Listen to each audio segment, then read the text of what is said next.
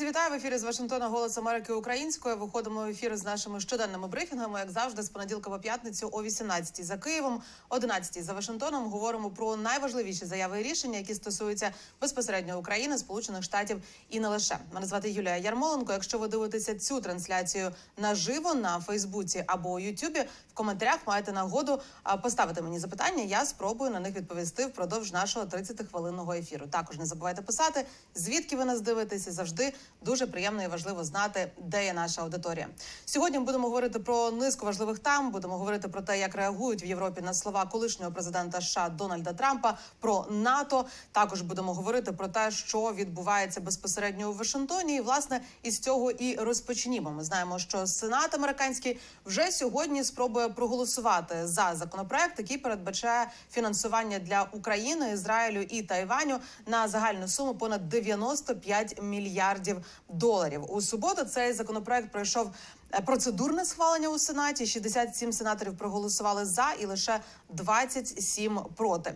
Чи означає це, що Конгрес загалом може схвалити фінансування для допомоги Україні, Ізраїлю і Тайваню вже цього тижня? І які зараз відбуваються дискусії на капітолійському пагорбі? Про все це можемо поговорити з нашою конгресовою кореспонденткою Катериною Лісуновою, яка зараз приєднується до ефіру. Катю, привіт. Вітаю, Юлія, вітаю наших глядачів. Катя, власне, давай розпочнемо тиждень із тим, що підсумуємо, що відбулося на вихідних, і наскільки те голосування процедурне, яке відбулося у сенаті, наскільки це взагалі важливе для загального схвалення допомоги для України, Ізраїлю і не лише.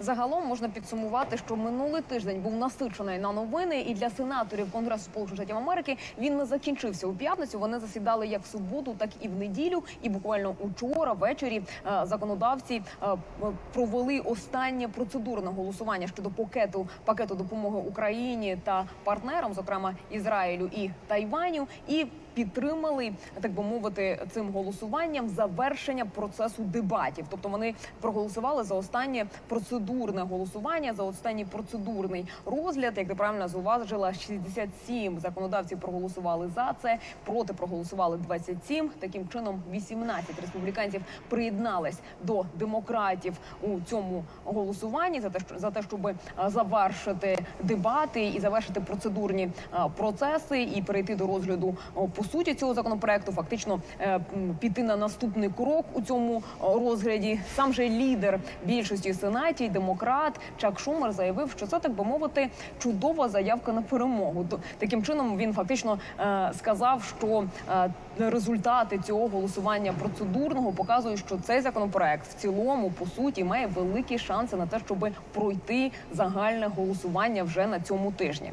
Також з підтримуючою промовою до цього законопроекту учора виступив і лідер республіканців у сенаті Міч Маконел. Він зокрема сказав, що як Сполучені Штати Америки, так і партнери Сполучених Штатів Америки не мають такої розкоші, щоб вважати, що е, проблеми проблеми Україні України є не їхньою справою, що мовляв вони його вони не стосуватимуться ані Сполучених Штатів, ані інших західних партнерів. І що від ситуації в Україні залежить в принципі майбутнє західного світу. Пропоную послухати обидві заяви як лідера демократів, так і республіканців. Просто зараз.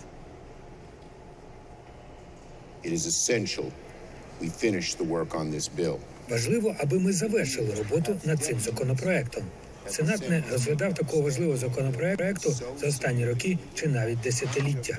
Законопроекту, який настільки б суттєво впливав не лише на нашу національну безпеку, не лише на безпеку наших союзників, але й на безпеку західної демократії та наші ідеали. Вторгнення Владимира Путіна в Україну перетворило частини східної Європи на зону бойових дій. Це події, яких ми не бачили в цих регіонах з часів Другої світової.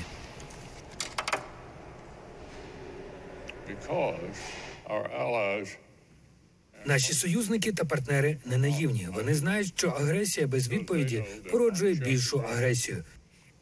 Вони знають, що перемога Росії дасть зелене світло для Китаю, а нехтування боротьбою України за відновлення суверенітету лише збільшить ціну нашої власної оборони. Наші партнери не мають розкоші прикидатися, що найнебезпечніші світові агресори це, мовляв, чужі проблеми, і ми також не маємо такої розкоші. Тому сьогодні без перебільшення можна сказати, що очі усього світу звернені до Сенату Сполучених Штатів.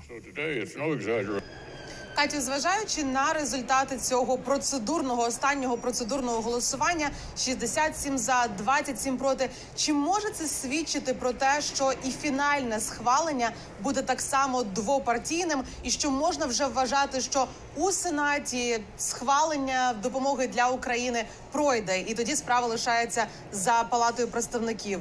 Яка яка ситуація зараз?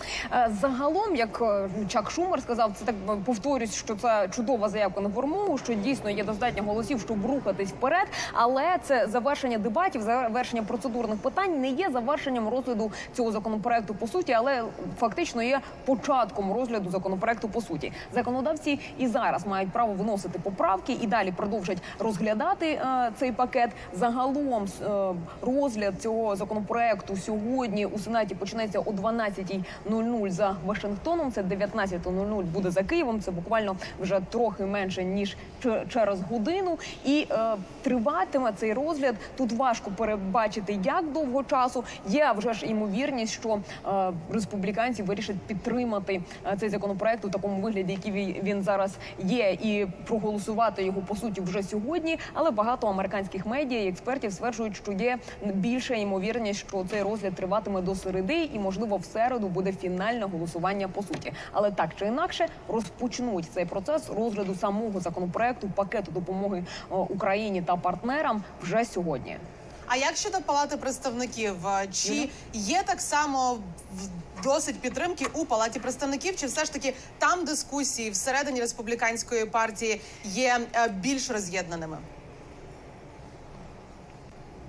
Загалом, якщо так виглядає, що принаймні в сенаті вже більш-менш знайшли якусь е, якийсь консенсус, і найімовірніше цей законопроект дійсно пройде голосування вже на цьому тижні, незалежно від того, буде це у понеділок, вівторок чи у середу. А от далі, е, як ти правильно зауважила, якщо його погодять в сенаті, має законопроект перейти на розгляд палати представників.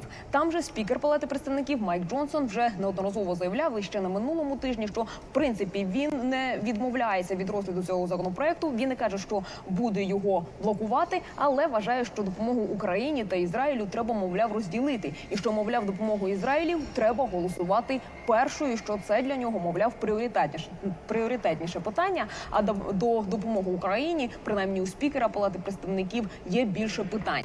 Загалом треба не забувати також і про крайнє праве крило республіканців, які виступають проти будь-якої допомоги Україні загалом. І на них, в принципі, має достатньо великий вплив 45-й президент Сполучених Штатів Америки Дональд Трамп і зараз ймовірний кандидат на президентських перегонах цього року. І е, безпосередньо він на цих вихідних у суботу у своїй соцмережі Truth Social е, перед голосуванням, останнім процедурним голосуванням е, за пакет допомоги Україні. Він безпосередньо опублікував наступну заяву. Він сказав, що за його правління, коли він буде президентом, не будуть Сполучені Штати Америки видавати просто так допомогу своїм партнерам, а будуть видавати її хіба що в борг. Що мовляв, треба зупинити просто просту таку від е, передачу допомоги партнерам. Що це потрібно робити в борг, щоб потім е, вони, мовляв, її повертали. І зробив він цю заяву перед останнім процедурним голосуванням е, стосовно допомоги Україні і партнерам. І а вже ж це також викликало певну реакцію певних республіканців. Дехто підтримує Дональда Трампа в цьому питанні, дехто е, дехто каже, що треба сприймати ці е, заяви інакше, що це просто політичний підхід, і що мовляв він же був президентом, і треба просто очікувати кращого підходу е, в цьому питанні від Дональда Трампа. Але так чи інакше, критика допомоги Україні в палаті представників дійсно є. І будемо дивитись, чим завершиться розгляд цього законопроекту в цій палаті. Катю, на сам кінець давай підсумуємо. Наші глядачі якраз питають про те, чи є у конгресі республіканці, які готові голосувати за допомогу Україні. Безумовно, вони є, але тут питання у тому, знову ж таки, чи винесуть цей законопроект на розгляд загалом палати представників, чи все ж таки будуть зволікати. Катю, давай підсумуємо все ж таки, якщо дивитися на шанси, зважаючи на те, яким був минулий тиждень, і зважаючи на те, яким є цей тиждень, чи можна сподіватися, що загальний розгляд допомоги Україні можуть вже чи зага чи допомога Україні пройде схвалення повністю конгресу вже цього тижня. Чи все ж таки це мало ймовірно на цьому етапі? Якщо якщо дивитись з огляду на минулий тиждень, то як ти пам'ятаєш, ми включались майже кожен день з новими новинами, тому що дуже важливо розуміти, що те, що відбувається зараз в конгресі, це перемовини по ходу справи. Тобто дуже багато чого міняється просто зараз на наших очах. І е, кожен день фактично були ну, різні новини. І ще минулої середи це був геть інший документ. Це був пакет допомоги партнерам разом із питаннями кордону. Потім е, відділили питання кордону. Тому залишається питання, чи розділять е, допомогу Україні та Ізраїлю в палаті представників і чи винесуться на голосування окремо. І зараз найважливіше е, для допомоги Україні фактично, щоб вона пройшла голосування у сенаті. А це може статися е, вже це станеться принаймні як пророкують вже на цьому тижні, і може статися вже або сьогодні, або завтра, або в середу. І від того, як буде виглядати цей законопроект в сенаті, залежатиме голосування в палаті представників. І в принципі на цьому також наголошує і спікер палати представників Майк Джонсон. Тому зараз усі очі, так би мовити, на сенат. Крайній строк це середа. А далі треба дивитися, як будуть розгортатись розгортатись події, і чи не втрутиться і ще якісь політичні, можливо, питання чи мотиви у цей процес.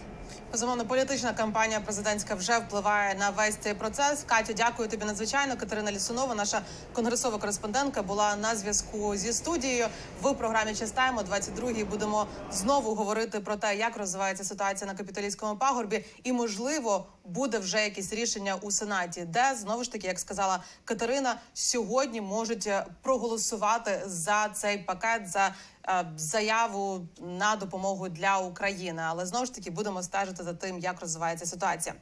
Щодо інших новин, Фінляндія обрала цих вихідних нового президента. Ним став Олександр Стуб. Він раніше обіймав посаду прем'єр-міністра країни, також інші посади. І напередодні голосування у нього була невелика прес-конференція. І, зокрема, у Алекса Стуба запитали про те, за його президентства, яким він бачить відносини із Росією. На що Алекс Стуб сказав, що він не бачить, що можна вести якийсь діалог з країною, яка продовжує агресію. І він також знову ж таки висловився на підтримку членства України у Європейському Союзі і НАТО. І варто зауважити, що навіть в наших інтерв'ю минулого року, ще до того як Олександр Стуб балотувався на посаду президента Фінляндії, він неодноразово висловлював підтримку України, членства України у НАТО. І він сказав, що власне це буде найкращою стратегією стримування. І вчора він цю думку повторив. Давайте послухаємо. Я думаю, що це зрозуміло без пояснень. Що з Путіним важко вести будь-який політичний діалог, поки Росія веде агресивну війну проти України. Тому я не передбачаю жодної комунікації ані з Путіним, ані з політичним керівництвом Росії найближчим часом. Звичайно, ми всі хочемо знайти шлях до миру, але мені здається, що зараз цей шлях проходить лише через поле бою. Натомість ми маємо зосередитись на підтримці України, дати їм гроші, боєприпаси, зброю та шлях до членства в ЄС та НАТО. Це, мабуть, найкращий спосіб стримування, який ми наразі маємо. Такі слова Олександра Стуба, новообраного президента Фінляндії. Тим часом у Сполучених Штатах і в Європі дуже бурхливо обговорюють найостанніші заяви колишнього президента США Дональда Трампа на мітингу, який е, був він проводив в південній Кароліні. Нагадаю, що Південна Кароліна це штат, в якому відбуваються наступні партійні вибори, праймеріс. Е, І, зокрема, ми знаємо, що Дональд Трамп поки що за даними опитувань лідирує як потенційно наймовірніший кандидат від республіканської партії у президенти. На цьому мітингу. Дональд Трамп е, сказав, що у разі, якщо він стане президентом, то він не буде готовий захищати країни НАТО, якщо ці країни НАТО не будуть, як він сказав, як він висловився, достатньо платити, е, власне, витрачати гроші на членство у альянсі. Давайте власне послухаємо, якими словами Дональд Трамп е, сказав про те, чи готові будуть Сполучені Штати допомагати іншим країнам е, альянсу, навіть якщо на них нападе Росія. Я сказав, усі будуть платити. А вони кажуть: а якщо ми не заплатимо, ви все одно нас будете захищати. Я сказав абсолютно ні. І вони не могли повірити цій відповіді. Президент однієї великої країни підвівся і запитав: якщо ми не заплатимо і на нас нападе Росія, ви ж нас захистите? Я кажу, ви не заплатили, ви порушили правила. І він каже: так, скажімо, так сталося. Ні, я би вас не захистив. Я би заохотив їх робити все, що їм заманеться. Усі мають платити, усі мають сплачувати свої рахунки. Знову ж таки, йдеться про те, щоб країни достатньо платили, зробили внески власне у свою власну безпеку. Це дискусії, які неодноразово тривали за часів президента президентства Дональда Дональда Трампа. Він говорив про те, що інші країни альянсу недостатньо витрачають на посилення власної безпеки, що власне е, є обов'язком кожної країни альянсу. Хоча Дональд Трамп в його словах це звучить так, ніби країни мають платити якісь внески, що безумовно є неправдою. Джо Байден, президент Сполучених Штатів, і власне його президентська кампанія відповіли на ці слова Дональда Трампа. Зокрема, президентська кампанія Джо Байдена видала заяву, в якій е, Джо Байден говорить про те, що такі слова Дональда Трампа є абсолютно небезпечними. Давайте послухаємо цю цитату. Служити головнокомандувачем це найбільша відповідальність, вагу якої мають усвідомлювати люди, які обіймають цю посаду. Зізнання Дональда Трампа в тому, що він має намір дати Путіну зелене світло для подальшої війни та насильства, щоб він міг продовжувати жорстокий напад на вільну Україну та розширити свою агресію на народ Польщі та країни Балтії. Це жахливо та небезпечно. На жаль, це передбачено від людини, яка обіцяє правити як диктатор на кшталт тих, яких він вихваляє, із першого дня, якщо він повернеться до овального кабінету. Отака слова, е, такі слова Джо Байдена. Знову ж таки, ми знаємо, що зараз триває президентська кампанія, і тому кампанія Джо Байдена безумовно не упускає жодної нагоди дорікнути своєму потенційному супернику, якщо він видає такі заяви. Більше про те, як реагують у Європі, власне, на слова колишнього президента США Дональда Трампа, поговоримо із нашим європейським кореспондентом Богданом Цюпином, який приєднується до ефіру зараз. Богдане, привіт. Вітання. Богдане, безумовно, в Сполучених Штатах заява Дональда Трампа наробила надзвичайно багато галасу, тому що такі слова це напевно навіть для Дональда Трампа досить різка заява щодо того, що він не лише не допоможе захиститися іншим країнам альянсу. А й навіть заохотить е, Путіна е, до агресії, якщо країни, як він висловився, не будуть платити. Як на це реагують у Європі, і, зокрема, інші союзники Сполучених Штатів в альянсі? Е, Юлю, я би собі власне дозволив сказати, що різкість заяв Дональда Трампа, коли йдеться про зокрема міжнародні зобов'язання Сполучених Штатів чи лідера Сполучених Штатів, не стали несподіванкою. Тобто, е, ну порівняймо, скажімо, різкість е, цих слів чи тональність, з якою е, говорить претендент зараз е, на участь у президентських виборах е, е, у США, з тим, що казав Дональд Трамп, коли він був президентом, коли він е, вперше приїхав на саміт НАТО 2018 року у Брюсселі. І я можу сказати, що коли е, я був там у журналістських колах, і е, ми спостерігали і чули коментарі е, учасників, представників різних країн тоді е, у Брюсселі. Нагадаю, 2018 рік е, атмосфера була настільки похмурою. Е, Повідомлення розповіді про те, що е, десь е, неофіційно е, Трамп взагалі говорить, що він настільки обурений був, що пропонував підняти питання про вихід США взагалі з північно-атлантичного альянсу.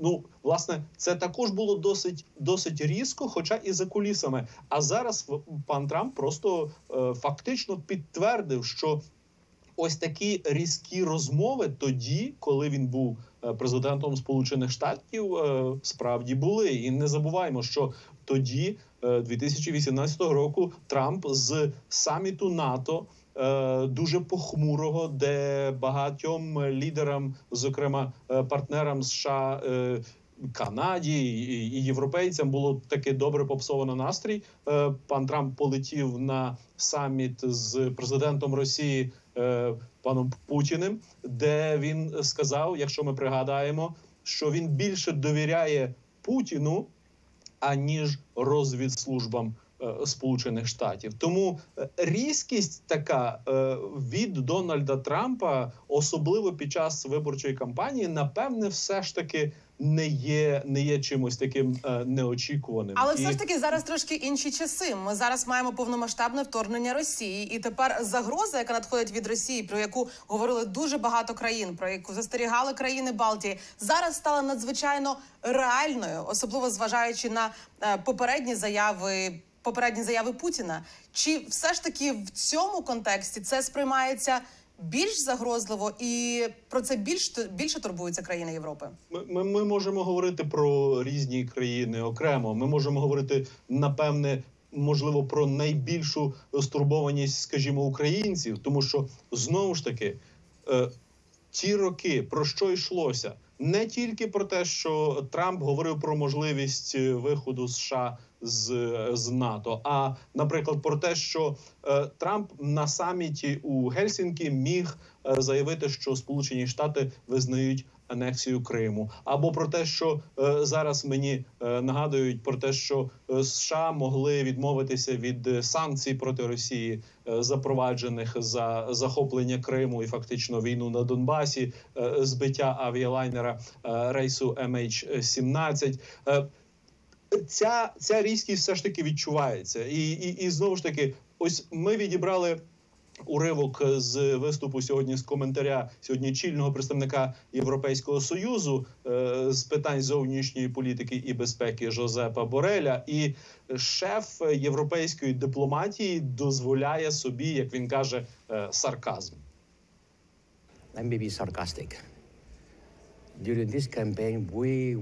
Дозвольте мені бути саркастичним. Під час цієї виборчої кампанії ми побачимо і почуємо багато різного. Будьмо серйозними. НАТО не може бути військовим альянсом, де кожен собі вибирає. Не може бути військовим альянсом, який працює залежно від того, який в певні дні настрій у президента США. Це неможливо. Зараз так, завтра ні. Залежить хто ви. Нумо, будьмо серйозними. НАТО не може бути альянсом, якому кожен має щось на свій смак. Або він існує, або не існує. Але я не збираюся марнувати час на коментування будь-якої дурної ідеї, яка виникає під час цієї виборчої кампанії в США.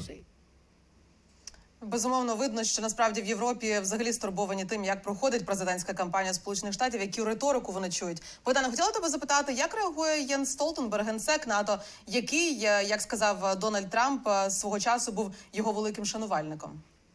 Е, Єнс Столтенберг був змушений е, відірватися від свого відпочинку у неділю. Е, Ми знаємо, що е, брюссельські бюрократи, а не обов'язково в слово бюрократ ми вкладаємо е, критичне е, значення, е, але зокрема. е, Пан Столтенберг були змушені відірватися від свого вихідного дня, і НАТО оприлюднило е, заяву одразу після того. Але е, власне ще кілька слів про, про ситуацію. Коли ми чуємо такі заяви, що е, країни НАТО не платять рахунки, як, як пролунало, або е, що вони боржники. Ну насправді немає, немає ніякого е, заборгування, так мовити, заборгованості. Тому що, е, ну, наприклад, якщо ми зараз поглянемо ось на графік, який е, НАТО оприлюднило про те, скільки різні країни е, власне витрачають на оборону, а йдеться саме про це. Е, не про не про те, як е, що платяться якісь рахунки, а про те, який відсоток від е, ВВП кожна країна витрачає на оборону. І отже, якщо ви зараз побачите зліва, Греція за цими даними. Витрачає більшу частку ВВП ніж Сполучені Штати Америки. То що виходить, що інші країни заборгували Греції? Ну тобто, це, це абсолютно несерйозна дискусія. І більше того, коли е, пан Борель говорив про те, що е, йдеться про е, там хто що вибирає. Якщо існує альянс і існує підписаний договір з п'ятим параграфом про те, що країни допомагають підтримують одна одна одну е, у разі агресії, то не може бути такого, що е, хтось підтримує одну країну, іншу країну не підтримує. Хтось там рахує, скільки хто витратив. І до речі, а тепер ви зараз бачите графік, на якому е, е, ви щойно щойно бачили про те, як е, почало зростати е, почали зростати витрати на, на оборону, власне, не тоді, коли президентом США став Дональд Трамп і почав е, дуже гучно порушувати те питання. Фактично, витрати європейців і та інших членів членів НАТО е, на оборону почали зростати після 2014 року, Мгм. після того як Путін почав е, почав війну проти України. Тобто зростання е, відсотка ВВП витраченого на оборону е, відбувається. Воно відбувається постійно. Деякі країни витрачають більше того, е, що вони що вони зобов'язалися зобов'язалися зробити про, про 2%. Деякі менше, але ці, по-перше, ці цифри постійно змінюються, зростаючи при цьому. Богдане, ще одне важливе питання. Сьогодні ми знаємо, що польський прем'єр-міністр е, Дональд Туск в понеділок, е, 12 лютого, він е, розпочав візити до Парижа і Берліна. І, зокрема, е, ці візити відбуваються на тлі активних дискусій про те, чи можуть європейські країни е, заповнити якісь прогалини, які створені зараз через затримку американської допомоги Україні. Про що взагалі ведуться дискусії, от які зараз веде польський прем'єр-міністр Дональд Туск, і чи можуть якось е, ці країни Польща, Німеччина, Франція розробити якусь альтернативу, альтернативний альянс на допомогу Україні? У нас лишається буквально дві хвилини. Ну, е, власне, прогалини вже є.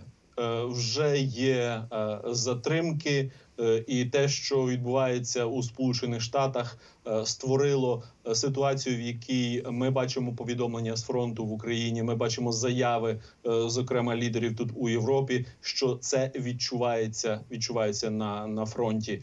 І країни Європейського союзу кажуть, що вони повинні діяти, і з огляду на те, що ну може статися таке, що буде, е, буде інший президент у США. Може статися таке, що це буде е, Дональд Трамп або хтось інший. Але навіть ще до того проблеми вже є. Затримки, зокрема з Вашингтоном, вже є. І е, дуже пильно за цим стежать е, саме країни Східної Європи, і, зокрема, Польща, де знову ж таки нагадаю, витрати рівень витрат на оборону набагато перевищує у багатьох країн е, 2%, про які е, про які е, кажуть е, країни у своїх зобов'язаннях. Е, е, Фінляндія, яка нещодавно стала членом НАТО, є, є дуже серйозним е, серйозним гравцем на, на цьому е, так мовити, на цій сцені.